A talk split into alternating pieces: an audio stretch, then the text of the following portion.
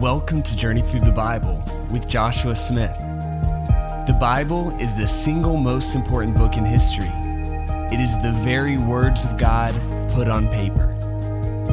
In this podcast, we will walk through the pages of His Word as we seek to understand His message to us. In Isaiah 55:11, God says, "My word that proceeds from my mouth will not return to me empty, but it will accomplish what I please, and it will prosper where I send it." As we study his word, he will accomplish within us what he desires. That is our prayer. That is the journey. Thanks for joining us.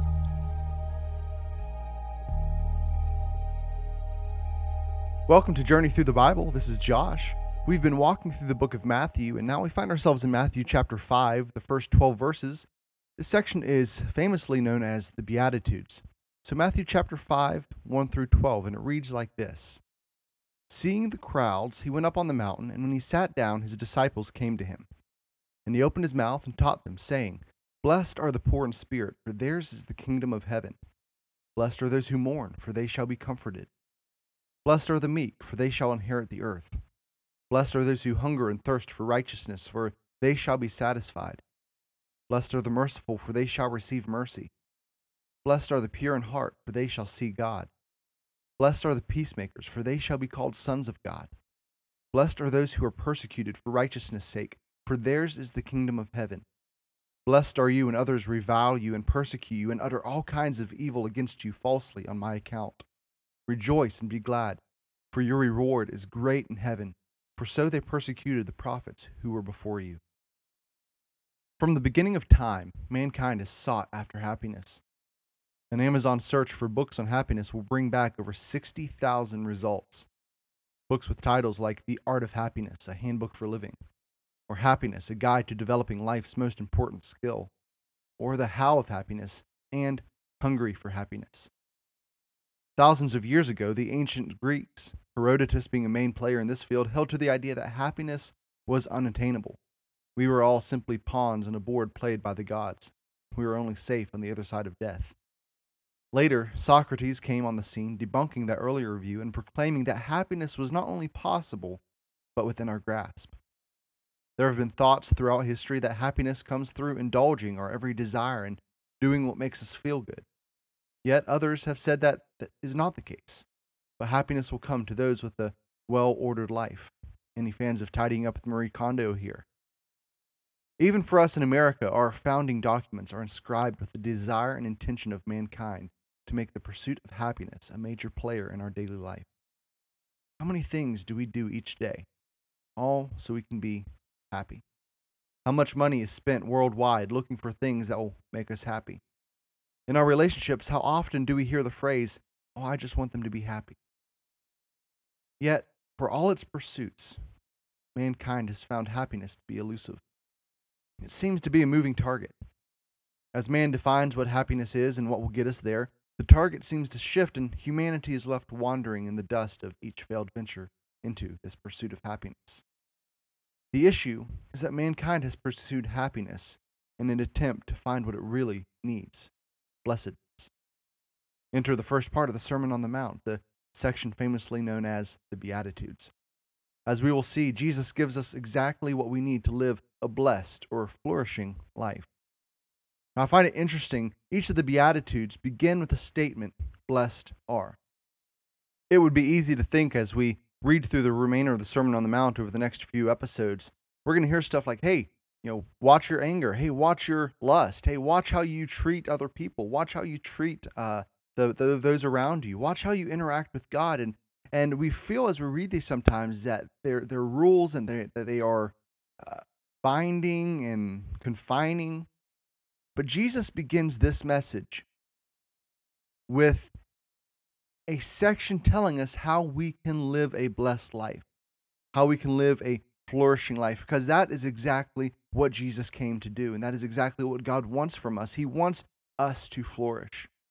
He does not want us to live a life of drudgery and meaninglessness, but He wants us to live a life of vitality and life. We can read passages such as John 10 10. Jesus claims that I have come that you may have life and that you might have it abundantly. That is the life that Jesus wants us to have. And not only in, in eternity, he wants us to live that abundant life now. And so he gives us this section on the Beatitudes and really defines for us what it means to live blessed, or as we shall see, Uh, flourishing. Now, if we take a look at that word for blessed in the Greek, it's the word makarios. It most of the time, as as you are aware, has been defined as blessed. But also there are some translations that use the word happy. It could also be defined as joyful, fortunate, or enviable. Really, literally in Greek, the word means to be made large by the favor of God. Now, translation difficulty creates some hardships in English as there is no word that properly conveys the concept of the word used for blessed here, which is makarios. And as such, we see blessed or infrequently happy as the translation. The issue with both of these words is it is incomplete and often even quite different from what Jesus is conveying here. Ultimately, within this word, makarios, is the idea of this is what human flourishing looks like. To help us understand what is being communicated here, it is helpful to look at the Hebrew equivalent for makarios. Jonathan Pennington uh, has a book called The Sermon on the Mount and Human Flourishing, which is an absolutely great read. If, if you're interested in, in that kind of reading, I highly recommend it. Um, but he says this quote, The translational relationship between ashrei, which is the Hebrew word, uh, or equivalent rather, for makarios, is quite exceptional. That is, very rarely in the Septuagint translation of the Hebrew Bible does one find a close one to one correspondence of terms and ideas. Typically, a gloss is found that works, but quite a bit of variation naturally occurs. That is, a Hebrew word is usually rendered with a variety of Greek words across the vast expanse of time and genres that the Hebrew Bible represents. A consistent one to one translation equivalent is unexpected and uncommon. Notably, however, ashrei in the Septuagint is always rendered as makarios. Apparently, this is because the two terms and concepts overlap with little remainder. This striking correspondence gives us great reason to believe that the Greek Bible's Makarios communicates the same idea of human flourishing and well being as quote. Now we look at this Hebrew word Ashrei, and I'm not a Hebrew scholar, so if any of you listening uh, know Hebrew better than I do, and if I'm pronou- mispronouncing that word, uh, may I offer my apologies. Uh, but Ashrei is used 45 times in the Old Testament. 26 of them are in Psalms, and 8 of them are in Proverbs. So they uh, uh, the term Ashrei and the concept of Ashrei are very heavy in the Psalms and Proverbs. And Ashrei is always connected with the who is being described as Ashrei. It's what's known as a constructive intensive. Um, it's always constructed as such. Ashrei is the one who, followed by you know the, the characteristic of that person they are describing as Ashrei. Another uh, concept or another uh, foundation of Ashrei is, is that it is always in relation to a person or people who are in proper covenantal relationship with God. We can see in Psalms 1 that Ashrei is used for the word for blessed there in Psalms 1. Ashrei is the one who delights in the law of the Lord. That same word, Ashrei, is used in, in Psalms 2. Ashrei are all who take refuge in him. Over in Psalms 33:12, we see that Ashrei is the one whose God is Yahweh. In Proverbs, the word ashrei is used to describe the individual who is wise, who seeks wisdom, who fears the Lord. And this term ashrei, again, is a one on one equivalent with the Greek word that we find in Matthew chapter 5, makarios, the word that is translated most often as blessed. Here is why understanding makarios is so important. What comes to your mind when I say blessing? More than likely, you thought of something given or received such as I was blessed by the gift he gave me, or the Lord has blessed me and given me four children. I was blessed by experiencing the presence of the Lord. We, we think of them as something received, we think of the blessing. All of those are great uses of the word blessed, but not of makarios. Our understanding of being blessed is that we are receiving something, whether that is material things or spiritual blessings, whatever the case may be. Makarios, however, and thus the Beatitudes are not speaking of us receiving anything, at least the first part. It is not even speaking of God giving us something, although He most certainly does give us good gifts. But that is not the concept that Ashrei and likewise Makarios is bringing across. The words used to convey bestowing of blessings, which is our typical understanding of blessing, is the Hebrew word barak and its Greek equivalent eulogeo. Makarios is a statement of being, not receiving. It is much more closely related to the phrase, I am happy, more than so and so blessed me. It is a statement of human flourishing.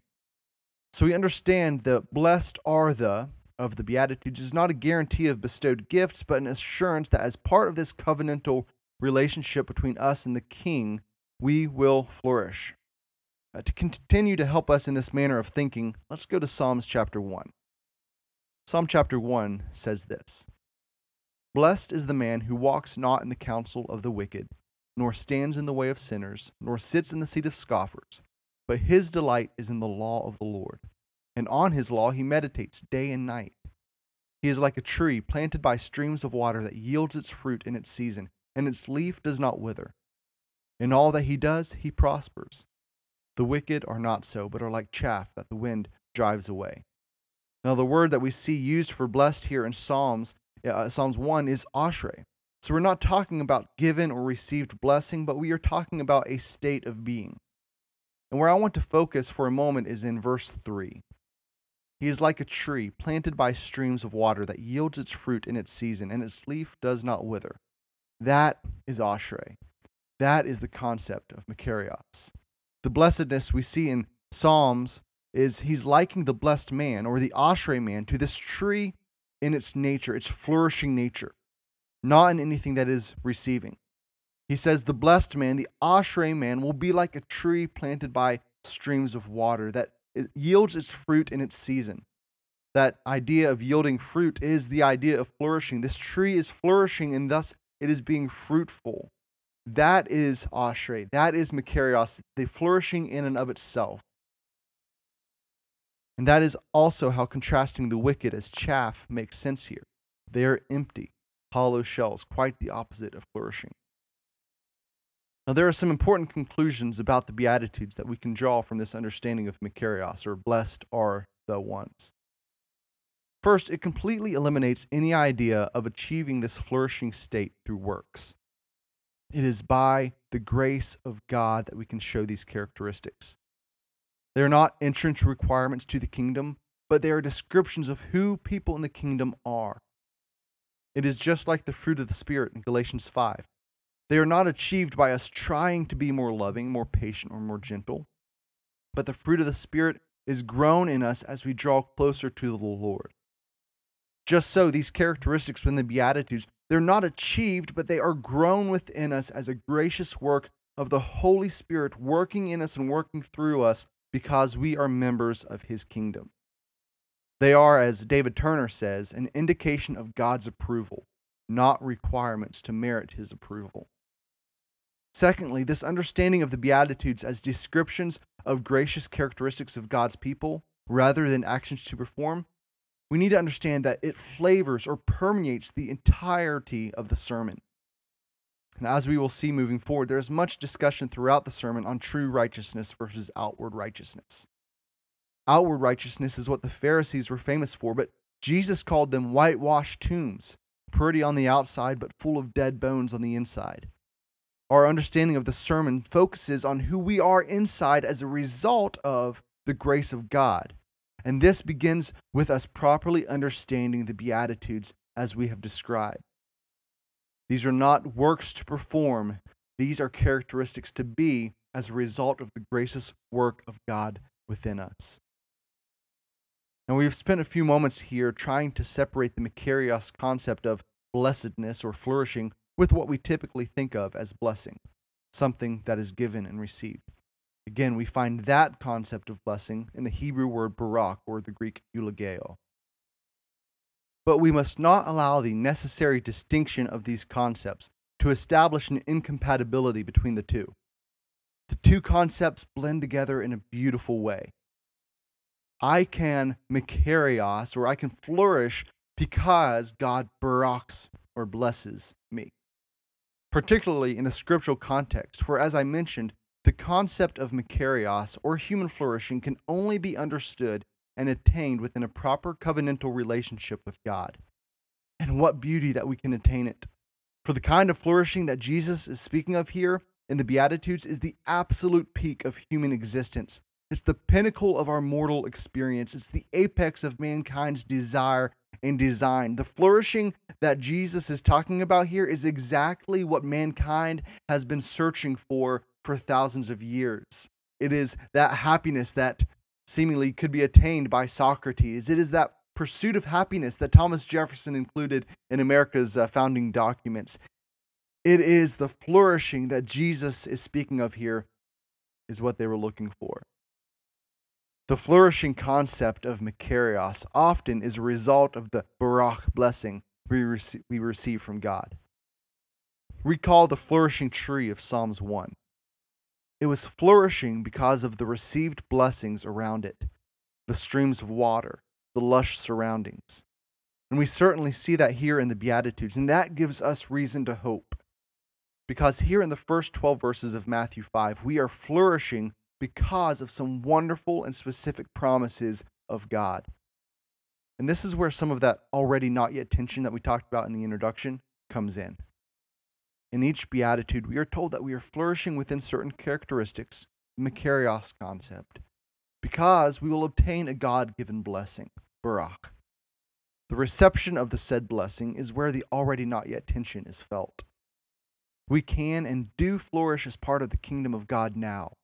We are graciously gifted by God to become meek, merciful, pure in heart people, flourishing in these things now because we know one day in the future we are going to receive some incredible things from God. This in turn allows us to isolate the flourishing characteristics from our current circumstances, which is how verses like 10, 11, and 12 make sense. How can I rejoice in the middle of persecution and slander? Because because my living a flourishing life is not dependent upon my present reality, but it rests on a hope that one day all the burdens of this life will be lifted as we march joyfully into eternity. My ability to look towards that day affects my capacity to flourish today. And so, to finish us out in this episode, I want to read a translation of this Matthew passage from Jonathan Pennington. Flourishing are the poor in spirit, because the kingdom of heaven is theirs. Flourishing are the mourners, because they will be comforted. Flourishing are the humble, because they will inherit the world. Flourishing are the ones hungering and thirsting for righteousness because they will be satisfied. Flourishing are the merciful because they will be given mercy. Flourishing are the pure in heart because they will see God. Flourishing are the peacemakers because they will be called the children of God. Flourishing are the ones persecuted on account of righteousness because the kingdom of heaven is theirs. Flourishing are you whenever people revile and slander and speak all kinds of evil against you on account of me. Rejoice and be glad because your reward is great in heaven. In this same way, people slander the prophets who came before you. Thanks for listening.